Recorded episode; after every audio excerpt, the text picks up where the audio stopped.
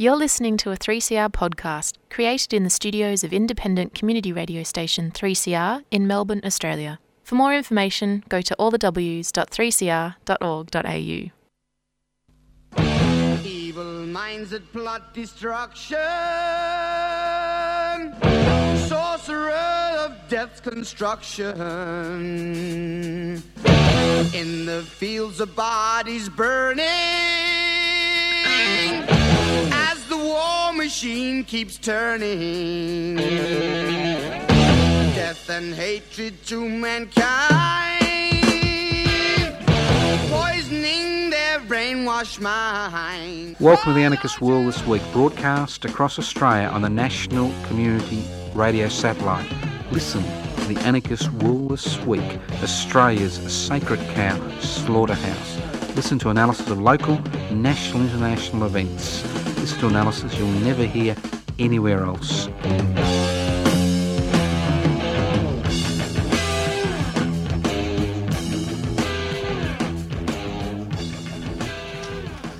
Welcome to the Anarchist World this week, broadcast across Australia by the Community Radio Network. My name's Joseph Toscano. I'm hosting today's program. Anarchism. Anarchos. What's it all about?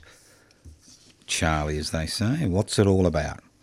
Anarchism, or uh, from the Greek, anarchos, without rulers. So an anarchist society is a society without rulers. What gives rulers the ability to determine the lives of thousands of people?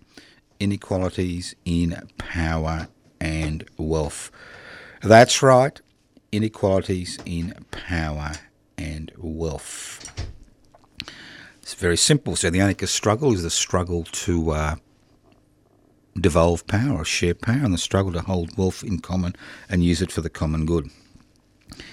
Look, there's a lot of misconceptions in life. I think one of the major misconceptions is about anarchism being some type of radical ideology or radical philosophy. Now, obviously, the word conservative comes from the word conserve. Now, anarchism is a relatively conservative political ideology. Now, I know you've fallen over in your seats because you all believe the uh, propaganda which um, passes as informed comment in the 21st century. But anarchists are about conserving the planet, they're about conserving human beings, they're about conserving society. Because anarchism is based on mutual aid, it's based on the devolution of power, it's based on the sharing of wealth. To me, what is really radical are those people who support a system which allows billionaires to become richer and richer and other people to starve. Now, that's radical to me. I mean, it's pretty conservative to think that everybody at least deserves access to the basic necessities of life. That's not that's not a radical concept. The radical concept is that you know some people should be billionaires and other people should starve to death. That children should die because there's not enough food available. Not because the food's not available, but because of the type of um, economic system we have. That, that's radical shit. I mean, more radical shit is the fact that you know about people dying for God, King, and country. Now, that, that is really radical, giving up your life for some type of being that exists somewhere. Nobody's been able to pinpoint exactly where, or giving up your life, or your children's life, or your grandchildren's life for some piece of dirt somewhere, or giving up your life because, you know, you think some king or some ruler somehow is worth fighting for. I mean, that's radical shit. That is really radical stuff. So if anybody's, you know, I mean, we may use radical methods via which to conserve society, to conserve human beings, to conserve the planet.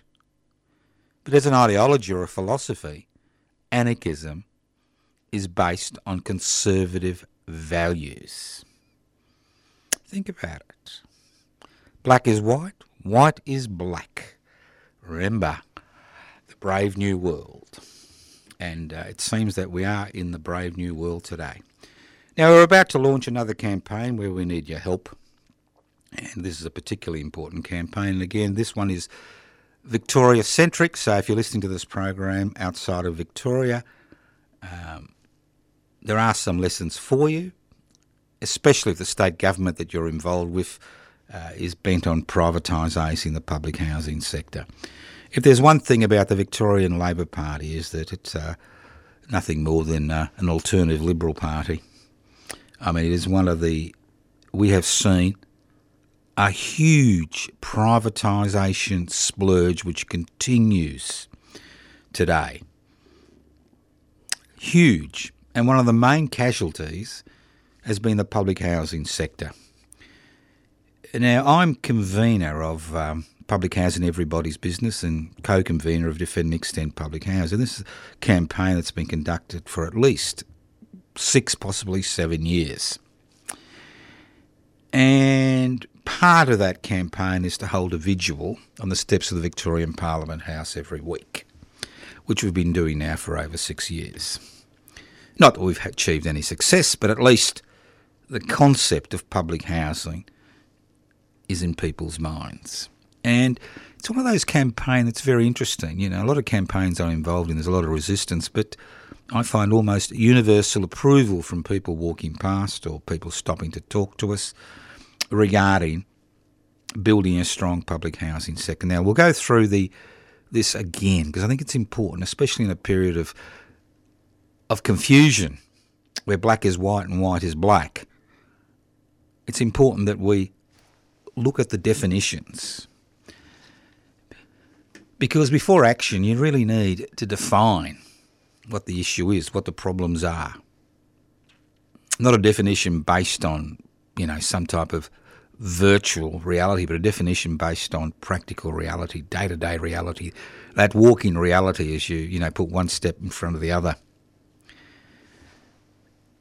Public housing was introduced in Victoria at the end of World War II for one very good reason. As returned servicemen and women returned, many of them found they were homeless, and you can see pictures 45, 46 of tent cities in the MCG and the Botanic Gardens of returned servicemen and women. People who'd fought fascism in its various guises, whether it was the Nazis, the Italian fascists, you know, the Japanese imperial forces, who expected something for their sacrifice. They expected something, they expected a roof over their heads. And the public housing push began then. And public housing was introduced initially to provide housing for people who were not able to afford to enter the private housing market. It wasn't introduced just for people in dire cases and dire emergencies who needed shelter immediately. The philosophy was very simple. It was about the state providing housing at a reasonable cost, 25% of income, for people who are not able to afford a house in the private sector. Now, the glory period of the public housing sector was not when the multi towers were built in the 60s and 70s, but in the 80s and 90s, where the government embarked on a program of spot purchasing spot purchasing properties around Melbourne and regional areas, which was able to put people who couldn't afford housing in housing in a community setting. Not people with the same issues together, but in a community setting where there could be some interaction. And this was a very successful program, and I know because many patients I've had over the years with profound physical disabilities continue to live in spot purchased public housing. That means that their children could go to the same school, they could have the same friends, they could go to the same sporting clubs, they could be part of that community without people looking down on them. And they've been very successful. Now, the election of the Andrews led Labor government saw a whole new, different dimension created.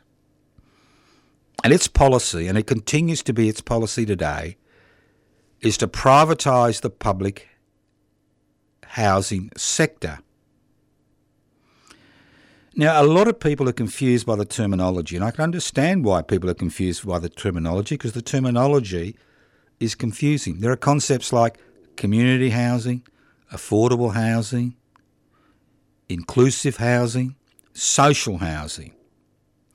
These are all privately owned housing. Initially, what the Victorian state government has done is introduced private management into public housing.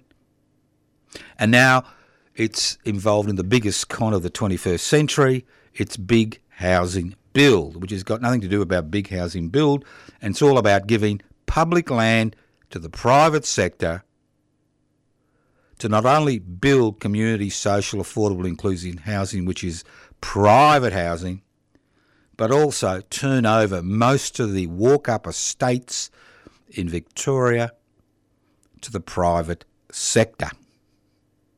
That's right, the private sector. It's very simple. They say the private sector, and I'll give you a very good example where we're going to need your help.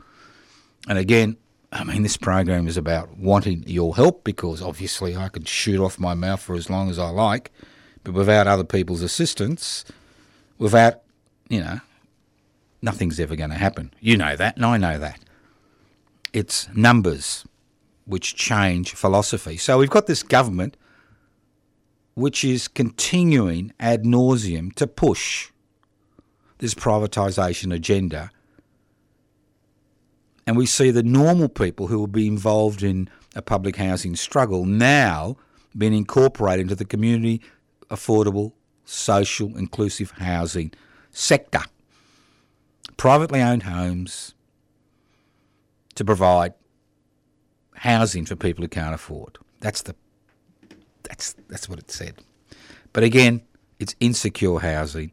Rents usually are more than twenty five percent. They cherry pick who goes into their housing estates, and the list goes on and on. And that's why we continue to have a housing waiting list, although it's been incorporated into the community housing list, that never shrinks. At the same time, the destruction of the public housing sector has led to huge changes in the residential marketplace. Now, Australia is unique in the world in terms of re- the residential marketplace. One, anybody from anywhere in the world, whether a citizen, permanent resident, or an overseas investor, can buy residential property. You'll go to many countries, say like Thailand, the Philippines, I think the Thailand, China, the list goes on and on. Non residents cannot buy residential property. When you open the residential property market to international investors and hedge funds and corporations, what you see is an escalation in housing prices. And that's what we are seeing today. Secondly, in Australia, you can get a tax deduction through negative gearing laws legally for owning more than one home. Extraordinary. You can't get a tax deduction to get into your own home, but you can for a second home and a third home and a fourth home and a fifth home. And the list goes on and on. So the when you remove the public housing sector, as we saw with essential services, as we saw in aged care, as we saw in early childhood development, and as we saw with the airports, and the list goes on and on, you remove competition from the marketplace. When you allow the private sector to dominate a particular sphere of human activity, competition disappears. It's a little bit like looking for fuel as prices increase. 97% of petrol stations will, you know, sell fuel within two or three cents of each other, and a few, you know, a little bit more, a bit less, I should say. So as the public housing sector disappears, the private residential market, prices increase. As prices increase, rents increase because investors are not stupid. They want the tenant to pay for the home, for the loan, which they've got from the bank. And as the loan, as interest rates increase, loan repayments increase, rents increase by 20% in the major capital cities on the eastern seaboard. Extraordinary state in the last 12 months. So the destruction of the public housing sector allows the private sector to manipulate the housing market. It increases rents. It increases prices at the lower end of the market. It increases homelessness. It decreases social cohesion, increases crime, decreases educational opportunities and outcomes, and the list goes on and on. So, what does a strong public housing sector do? A strong public housing sector introduces competition in the marketplace. That's right, it introduces competition in the marketplace. That's what a strong public housing sector does. What does that mean? That means that there is less demand for private housing at the lower end of the market. That means that housing prices will decrease at the lower end of the market, forcing investors out of the area. They'll sell up because, you know, people, you know, don't need to pay rents to them to buy their, to buy their home for them as their investment property. So price at the lower end of the market decreases, rents decreases. At the same time, social cohesion increases because public housing is secure housing. Rental accommodation is not secure. And especially if you've got children and you rely on rental accommodation, they need to change their schools, they need to change their friends, they need to change the social interaction they're involved in and it causes a lot of issues as far as children are concerned. So, public housing is secure housing.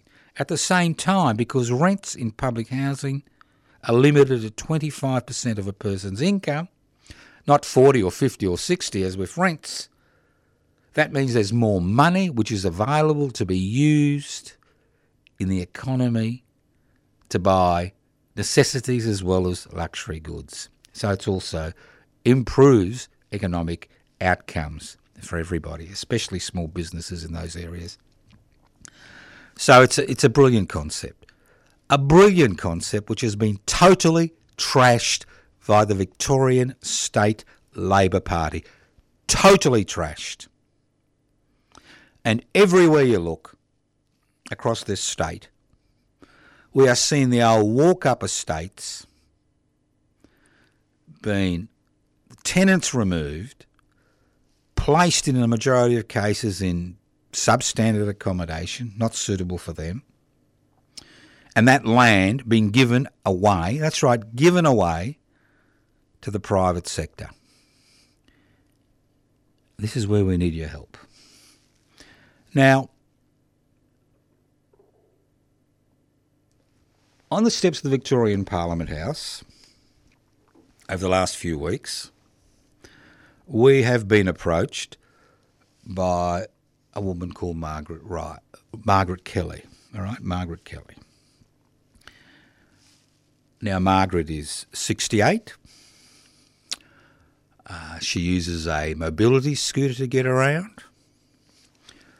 She has been a resident in public housing at the Barak, Barak Beacon Estate in Port Melbourne for over two decades. She raised her son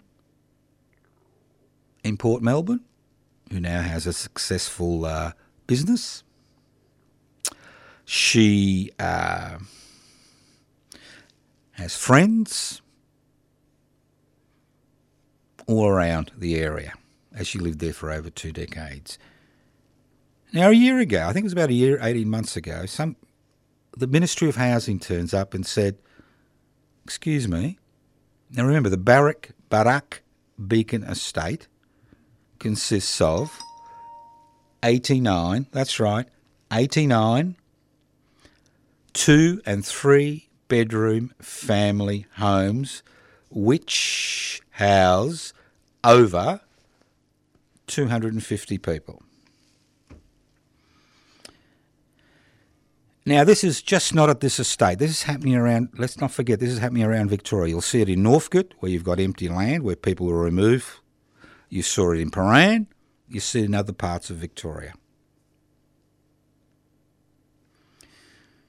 So, what's going to happen on the estate? It's very simple. The government is offering this prime piece of real estate in Port Melbourne to a private developer. The private developer will build 350 mostly one bedroom units. 250 will belong to the private developer who will sell them in the private marketplace. 100 will be given, and that's the key word G I V E N, to the community for community housing.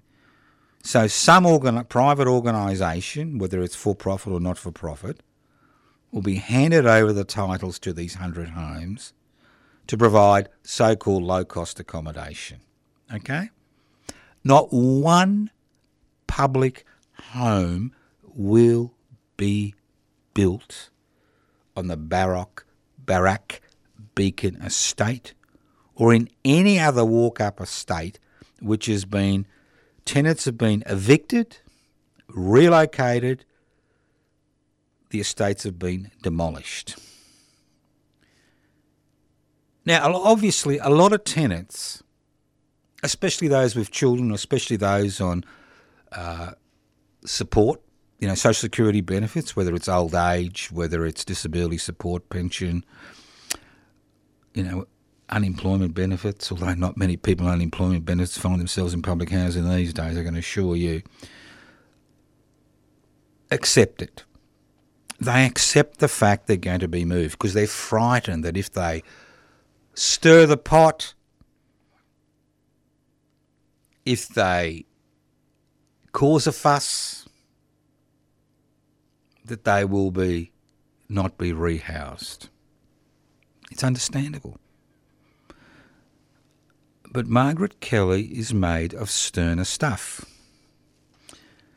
Margaret Kelly does not want to leave the Barak Beacon estate. She wants it to be retained. She wants it to be repaired. She wants the state government to reinvest in public housing. She sees this as a campaign not just about her eviction. She has been issued an eviction notice for the 15th of May, five weeks away the 15th of May, an eviction notice. 68, disability, uses a motorised scooter. Sees this, sees this as a wider struggle. It's not just about her. And she asked us for help. Obviously, there are other people still in the estate who would like to remain on that estate. So, this is a matter about political ideology. Do we continue to privatise the public housing sector and put it in the hands of the private sector? Do we continue to give away public land to the private sector? Do we continue to sell public land at bargain basement prices, prices to the public sector? Or do we expand? Do we retain, repair, and reinvest as far as the public sector is concerned? Now, public interest before corporate interests and public housing, everybody's business, has one specific policy, and its policy is very simple. Around the country, in Victoria especially, which I'm familiar with, there is stamp duty levied on home buyers. You buy a home, you pay a tax called stamp duty to the government. It can be 40,000, 50,000, 60,000 depending on the price of the home. And the state government raises 6 to 7 billion dollars per year, which it will then put into consolidated revenue. Now our policy is very simple. Money that is raised by a tax on buying a home should be quarantined for public housing, not just to retain, repair, and reinvest, but also to spot purchase homes. And if we did this, we could house up to 100,000 Victorians in public housing every year. That's a million within a decade. So, how can you help? Well, on the 11th of May, put this in your diary. At 11:30 a.m., Margaret Kelly, a resident of the Barak Beacon estate in Port Melbourne, who will be evicted, who's been issued eviction orders for the 15th of May, will be holding a media conference on the steps of the Victorian Parliament House at 11:30 a.m., which we invite you all you all to come. But then once the media conference is over and maybe nobody will turn up, maybe some people will turn up because this is becoming an important issue. We will accompany her from the from the Victorian steps from the steps of the Victorian Parliament House to 50 Lonsdale Street, Melbourne, about less than a kilometre away, which is the headquarters of the Ministry of Housing and the headquarters of the Honourable Mr. Colin Brooks, the current state parliamentarian in the Andrews led Labor government who's responsible for public housing. And what does she want? She just doesn't want to talk about her eviction. She wants an appointment with the minister to discuss a retain, repair, reinvestment policy. She wants the government, and we support her 100%, to do a U turn on its privatisation policies as far as public housing is concerned. Now, if you're concerned about increasing rents, if you're concerned about increasing interest rates, if you're concerned about the inability of your children and grandchildren to ever get into the private housing market, if you're concerned about the destruction of social cohesion, if you're concerned about educational outcomes, then I encourage you, and we will obviously advertise this over and over again between now and the 11th of May, to join us on that day. Take the day off work. Come into the city. Parliament Station, you walk 70 metres, you're on the steps of the Victorian Parliament House. From the steps of the Victorian Parliament House to 50 Lonsdale Street, less than a kilometre. Come along and join us. The more people that join us, the greater the pressure. This is specific action regarding the destruction of the public housing sector and the big, you know, housing build con that this government is running on, and the fact that community housing, social housing, affordable housing, inclusive housing are just terms that are used to privatise both the management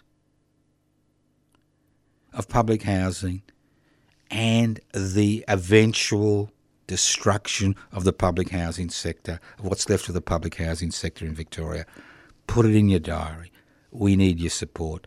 We need your help. If there is one action you should be involved in this year, and obviously there are many actions regarding many different issues as they crop up, this is the one that we really need your support for. Listen to the Anarchist World this week, broadcast across Australia via the Community Radio Network. This program has been streaming live on 3cr.org that's 3cr.org.au. The program is podcast. You can access the podcast by going to 3cr.org.au. My name's Joseph Toscano. I've been hosting today's program. As I said, huge public housing sector is important. We need competition. We need a mixed economy. We don't need the same crap. We saw what happened with the privatisation of the aged care sector. We saw what happened with the privatisation of early childhood development. We saw what happened with the privatisation of the ports, the privatisation of the airports, the privatisation of the financial sector, the privatisation of the uh, Commonwealth Serum Laboratory, and I could go on and on and on. The privatisation of essential services. Publicly owned assets although theoretically are not owned by the public, they're owned by the government of the day, do three things. The most important thing they do is they encourage competition in the economy between the private and public sector. No public sector, private sector, as we saw in the financial sector, will do what it likes. It provides a mechanism by which government can raise revenue because most of these public assets which have been privatised, like Commonwealth Serum Laboratory, the Commonwealth Bank, the airports, provided revenue, Medibank Private, provided revenue to the government of the day. This has been an ideological program which has been a total disaster for most Australians. Obviously, a small minority has done very well out of buying public assets at, you know, fire sale prices. But the majority haven't. Let's go, move on. Look, we're better than this, you know, not just about public housing, but I'm really getting annoyed regarding the debate regarding a voice to Parliament for First Nations people. I mean, there are people talking about that it's going to extinguish sovereignty. It's not going to do that. And now we're seeing the racist elements in our society come out of the woodwork, using every excuse in the book. Look, the voice to Parliament is a simple concept. It's a concept which will be resolved by the Australian people in a referendum later on this year. We've seen the National Party come out months ago against it. We've now seen the Liberal Party, well, what's left of that disorganised rabble under Mr Dutton, come out against the voice to Parliament. And we've seen the how shall I put it, the more um, radical elements. That's right, radical elements in Australian society. Those who believe in inequality coming together to block a voice to Parliament. Now, the Uluru Statement from the Heart in 2017, which was brought together by delegates Aboriginal and Torres Strait Islander delegates, they had three demands, simple demands.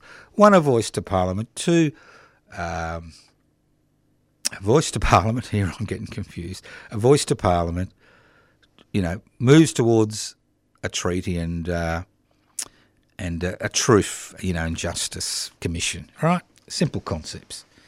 Now, why do they want a voice to Parliament? It was very simple.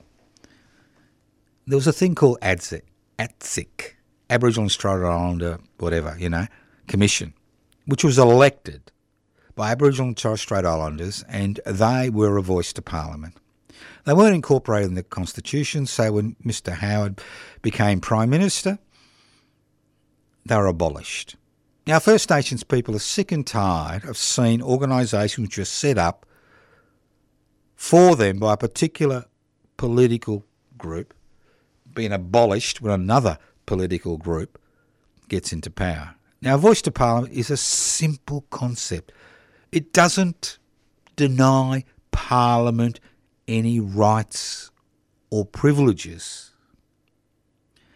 Parliament has the power to determine what voice they want, how they want that voice. It could be an elected body, it could be an appointed body, it could be a body of three people. But the fact is, once it's incorporated in the Australian Constitution, no political party, no government of the day that's in power can abolish it. It can change it. It can change the mechanism by which the, the voice reports to Parliament. So it is of no consequence as far as removing any power that Parliament is able to exercise. Now, let's, let's not forget, although Parliament is able to exercise power to a significant degree, that power is determined by the 1% that own the means of production, distribution, exchange, and communication, and the investment class in this society. Otherwise, we wouldn't have many of the problems we face today as a society. It's a simple concept. The beauty is it puts the ball in the hands of the Australian people, not the government of the day, not the opposition, not racist elements within our society, and they're still there. Many, many, many. But he puts the discussion in the hands of the people. Simple referendum. I'll be voting yes. I've got no hesitation. I don't believe that it has any issues regarding sovereignty. None whatsoever. This is what I expected. I expected the the radical racist elements in our society to coalesce around this issue, and they are coalescing. I just noticed that uh, one of the board members of the Institute of Private Affairs, I will never use the public the word public with that organisation, Mr. Fenwick, has bankrolled the no case to the tune of $250,000. Well, that's very nice. If I had $250,000, I'd bankroll the uh, yes case, but unfortunately I don't. So, we're going to see a fascinating discussion at the end of the day. Incorporating the voice to Parliament in the Australian Constitution is not going to radically transform anything. It is no threat to no one. It's a simple concept. Let's see. It's up to the Australian people to decide whether they want it or not. It's up to us. Listen to the Anarchist World this week, broadcast across Australia by the Community Radio Network. Well, well, well, well. The US spies on its allies. Well, we all know that. Now, the great thing about being part of the United States of America and the free world, that includes us, is that fact and fiction tend to be, you know, two different, the same thing sometimes. Fact and fiction, fact and fiction. Now, we all know about the evil Chinese and the very evil Russians. They're no longer communists. They're just Russians now. They're, they're Russians. They're not communists. So it's not the evil communists anymore. But let's look at reality. There is one imperial power in the world, and it's not China. To me, an imperial power is a nation state, a sovereign nation state, that has military bases outside its own borders in order to ensure that its interests always remain paramount in the world. Now, how many military bases do the Ch- Chinese have, the Chinese Communist Party has outside of China? You want to guess? One in Djibouti. One. And that's just a recent acquisition. One in Djibouti in the Horn of Africa. One. That's right, one. How many military bases does the Soviet Union have outside its borders? And if you exclude what's happening in the Ukraine, it's about 24, including naval forces in Syria. How many military bases the United States of America, the only, the major imperial power on the planet, have around the world? One? No. 23? No. 100? No. 200? No. 300? No. 400? No. 500? No. 600? No. 700? No. 800? We're getting close. We're not exactly sure, but we think it's about 823. And let's not forget, there are a number of American military bases here in Australia, including Pine Gap. Let's not forget. So, as the world gears up for a never ending war between imperial powers, whether it's Russia, China, the United States of America, little old Australia, as we saw in the Boer War, World War One, World War Two, Malaysian emergency, the Vietnam War, and the list goes on and on. We hitch our wagon we hitch our wagon to the United States, somehow thinking the United States will protect us. Now, the United States has a very bad record of protecting its allies when it doesn't suit its strategic or military interests. Look at South Vietnam. They cut and run.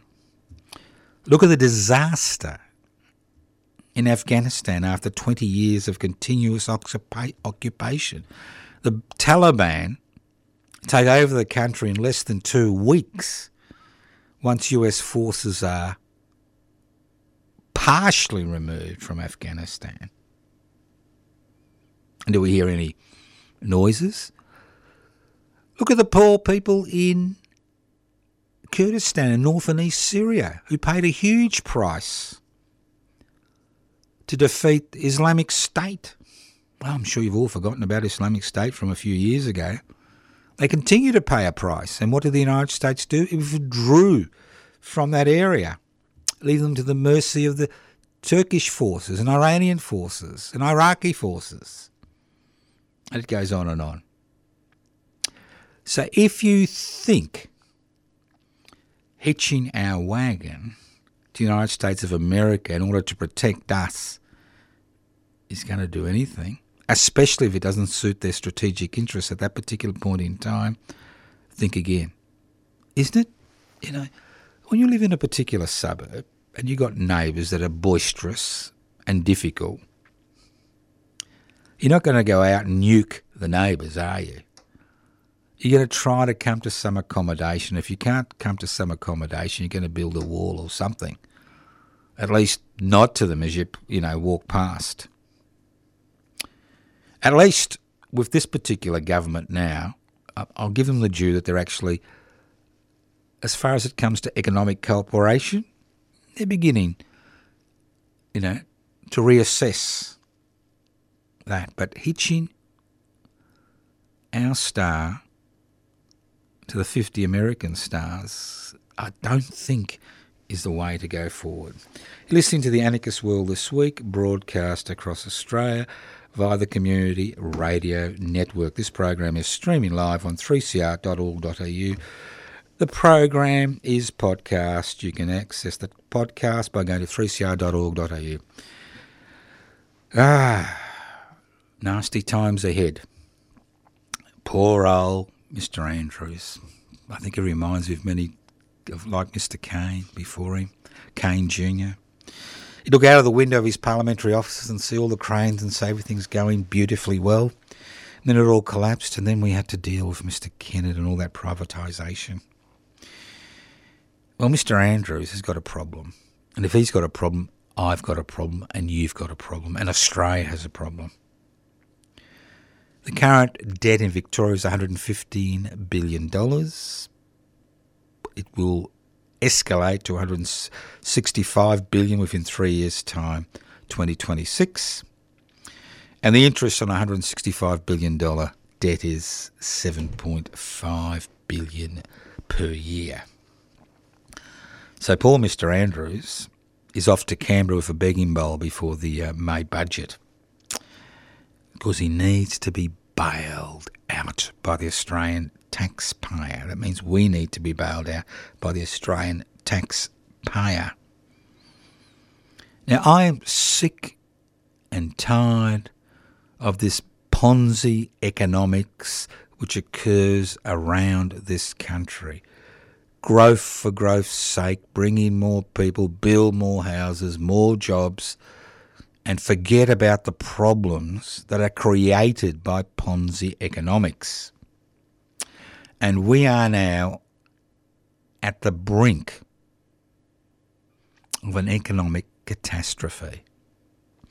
Because core inflation, and that's inflation which is central to the type of economic system we have, continues to escalate, irrespective of increasing interest rates and the effect it has on business, especially small business, even corporations, which we are seeing starting to wobble, and on individuals.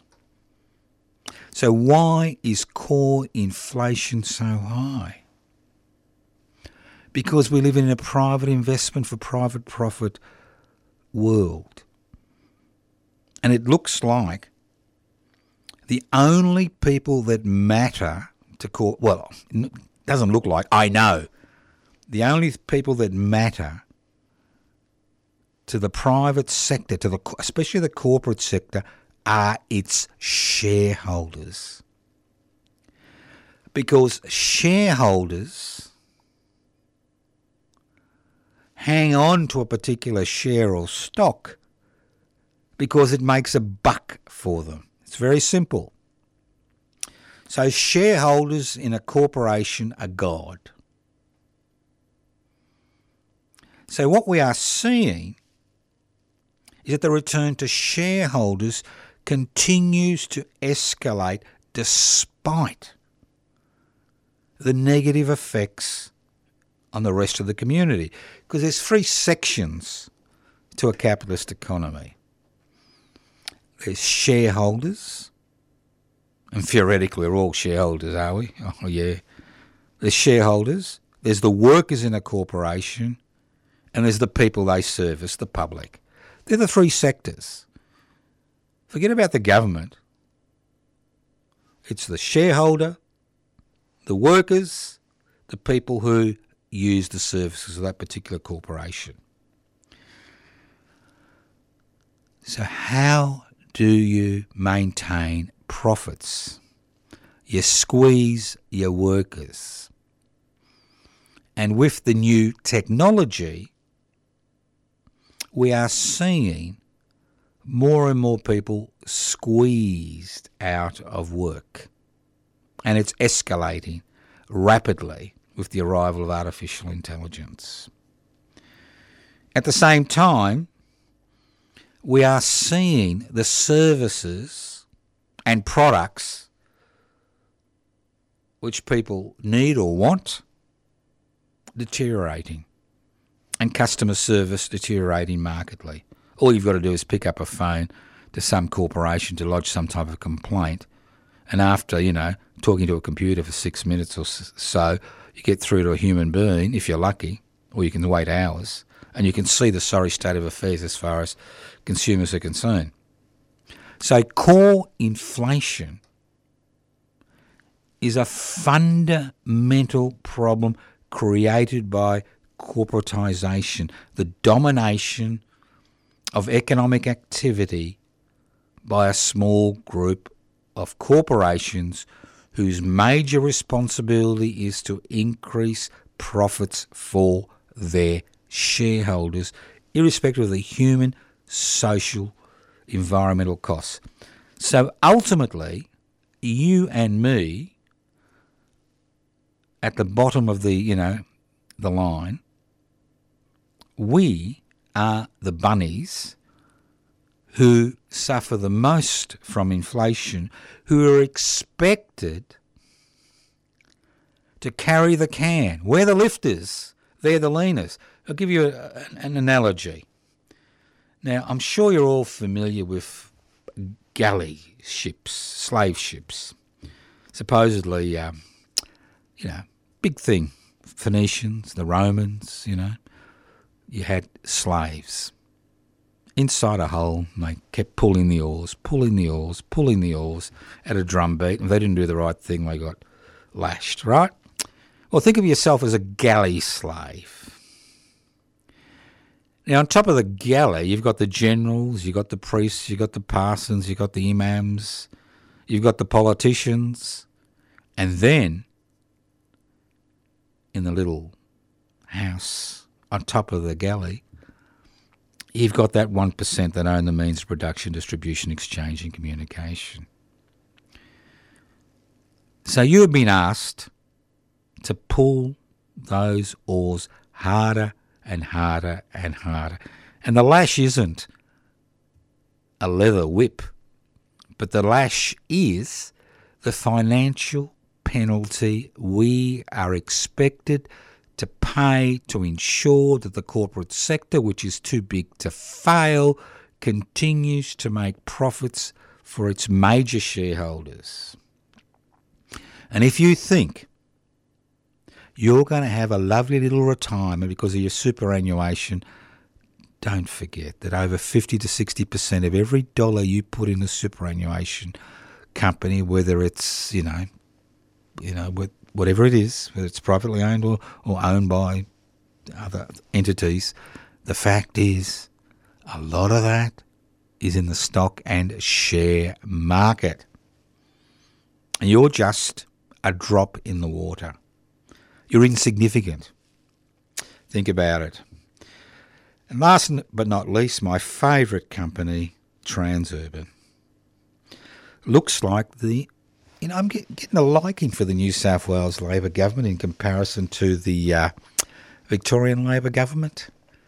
First of all, they talk about halting privatisation of public housing, something that uh, you wouldn't expect the Victorian Labor government to do because it's hell-bound on its privatisation policy.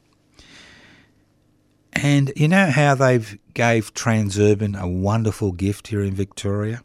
That's right, Mr Andrews and the Victorian-led Alternative Liberal Party masquerading as a Labor Party. They said, "You dig a tunnel under the under under the thing in under the Yarra for three or four billion dollars, and we will allow you that's right.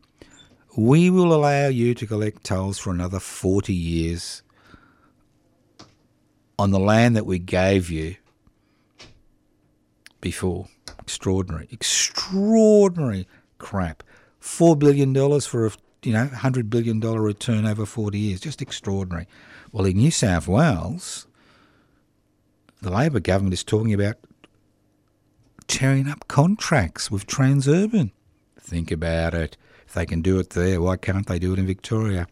You've been listening to the Anarchist World this week, broadcast across Australia via the Community Radio Network.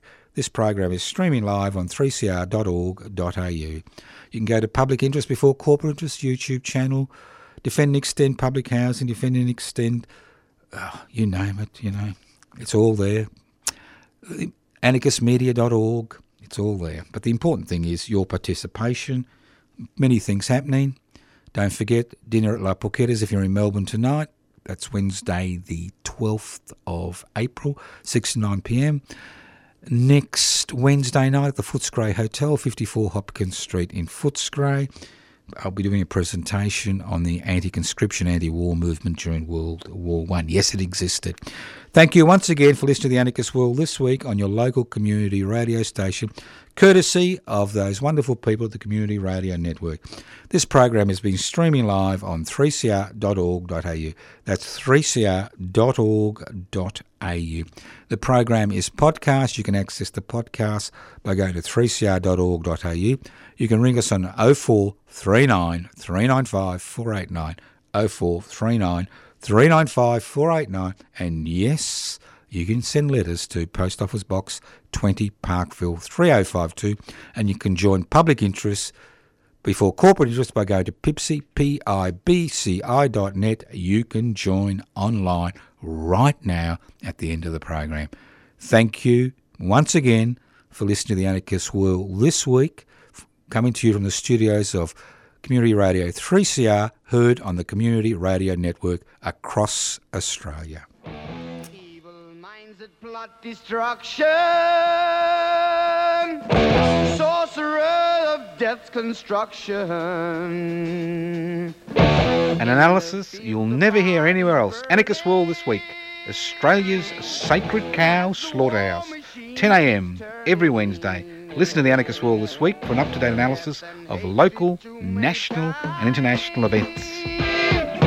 Poisoning their brainwashed minds. Oh, Lord, yeah.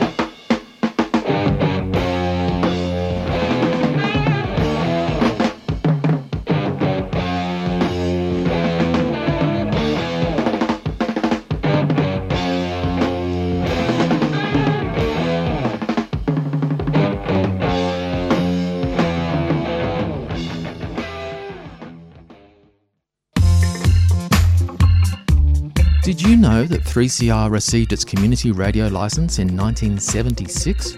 Our application was successful because of our diverse and engaged community membership. Subscribers are at the heart of our station, and we really need you to be active and paid up in 2023.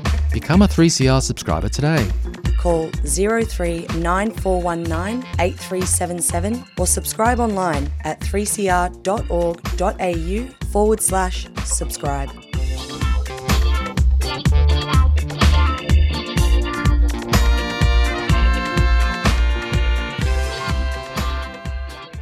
You've been listening to a 3CR podcast produced in the studios of independent community radio station 3CR in Melbourne, Australia. For more information, go to allthews.3cr.org.au.